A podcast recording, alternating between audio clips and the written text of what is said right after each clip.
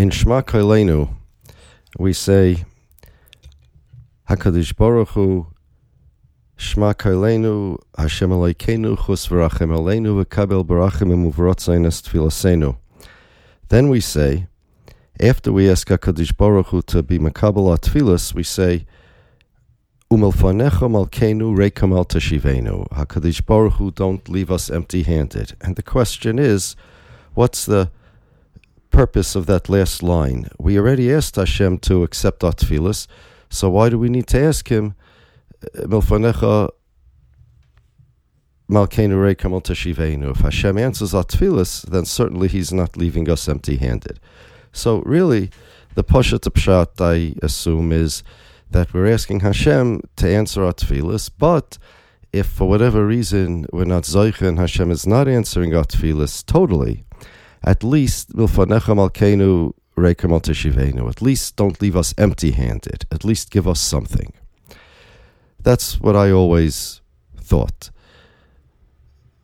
This morning, while saying these words, I thought of something else.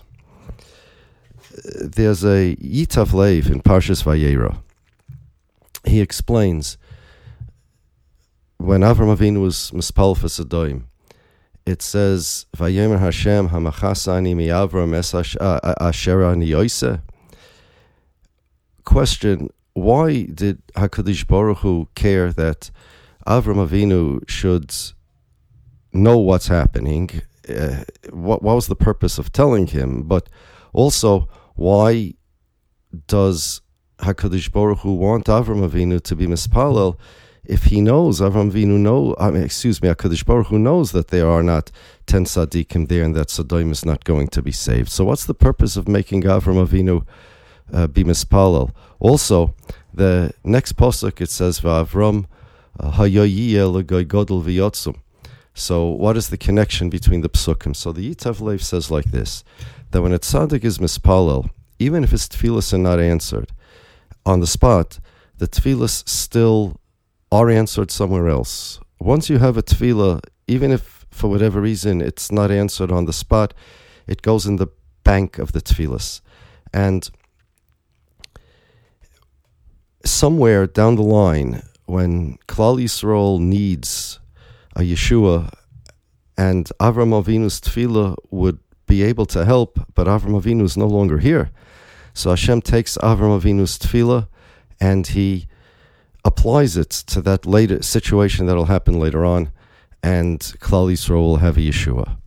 Avraham Avinu's tefillah did not go unanswered, although it went unanswered on the spot. So that's what it means. HaKadosh Baruch Hu knew that there was not going to be a Yeshua for Sodom, but Hashem said, "Hamachasani mi Avram es ashani ya'isa," because Avraham Avinu is going to be a Goy Godol V'Otzum, and he's going to have a lot of Einekluch, and the Einekluch are going to have a lot of needs, and maybe one day they're going to need these tefillas.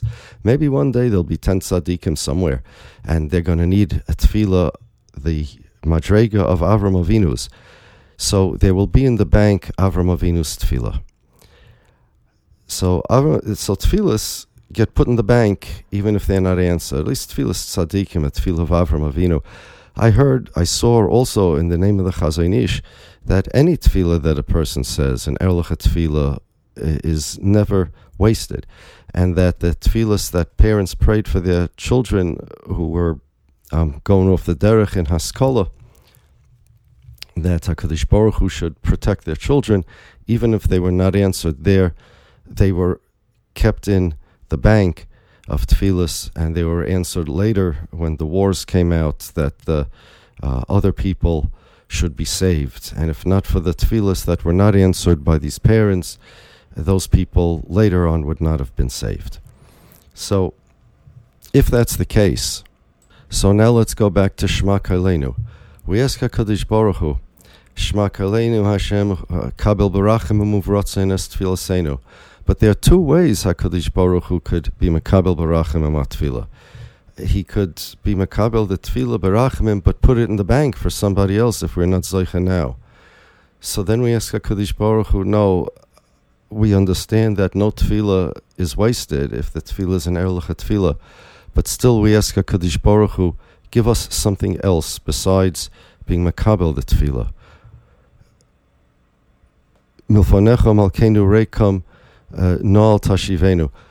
Don't leave us empty-handed here. Please, even though the tefillah will eventually be used and you'll be makabel it and put it in the bank, please don't put it in the bank so fast. We need a Yeshua now. Reikum al tashivenu. Please don't leave us empty-handed, even though other people will be saved through our tefillahs. We want the tefillah to be answered for our needs. Even if you're going to be mekabel the tefillah, but please don't leave us empty-handed. And it could also be that sometimes we're mispallel for both. In the Yom Kippur davening, we say to Hashem, "Yehi Ratzon milfanecha shamei kol b'chiyos, shetasim d'maiseinu b'noidcha lihiyos, v'satzilenu kol gzeiris koshos v'achzoriyos."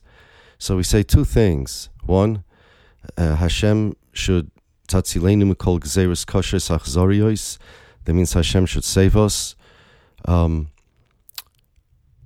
also, before that, we say shetosim d'maisenu b'noidcha lihiyos, which means like this, that, yeah, we want HaKadish Baruch Hu to be matzil us from all the gzeiros koshes v'achzorios, but still there are later people that may need our tefillas, and maybe they won't have the tefillas on the madrega that we have them today.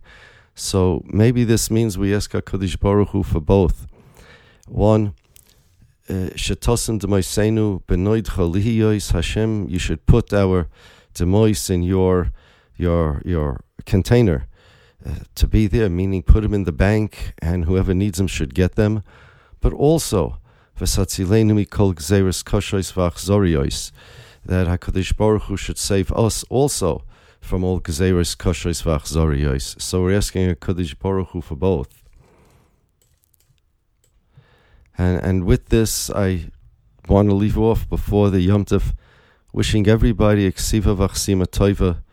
We should all have a good Gabench Yar. I want to remind everybody, I say this in shul every year, over from the Satmarerbe, what he used to say on Yom Kippur in his drasha. But this year we are able to feel it more b'chush than most years. He used to say a lot of times on Yom Kippur that we know all the Gzairis are nigzer on Rosh Hashanah and they're chosim on Yom Kippur. And we daven b'kavana because we know that our future depends on it. But imagine, he said, all the tzoros that happened this past year. All of these tzoros were nigzer on Rosh Hashanah and were nechsam on Yom Kippur. They were all decided on Yomim Niroim. And imagine if had we known what tzoros would have been that this past year, imagine if we could bring back that Rosh Hashanah and that Yom Kippur to be mispallel to HaKadosh Baruch Hu, to give us a good year, and or to be mevatel roya hagzeira. Imagine the kavana we would have if we would know what's happening. Imagine if we could bring back the Yom Kippur of this past year. Imagine if we could bring back the Rosh Hashanah of this past year, last year's Rosh Hashanah, last year's Yom Kippur, knowing what happens this year. The davening would probably be a different davening. Well, we hope, or we mispallel, that next year will be better.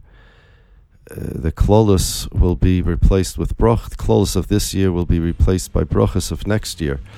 But we do know now, Chas Vasholom,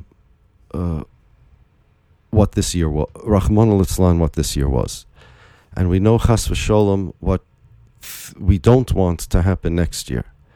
So what we should do is we should make believe, pretend that it's not really make believe, actually imagine in our minds about all the possible tzoros that actually, theoretically, could Chas Vasholom be nigzer this coming year. And we have a chance now on Rosh Hashanah and Yom Kippur and all of Yom Niroim to be mevatel all of that and be mahapich the klolos to brachas and to be mispalel for a good Gabench Yar, and everything that's going to happen this year is going to be nigzer and nichsam in the next 10 days.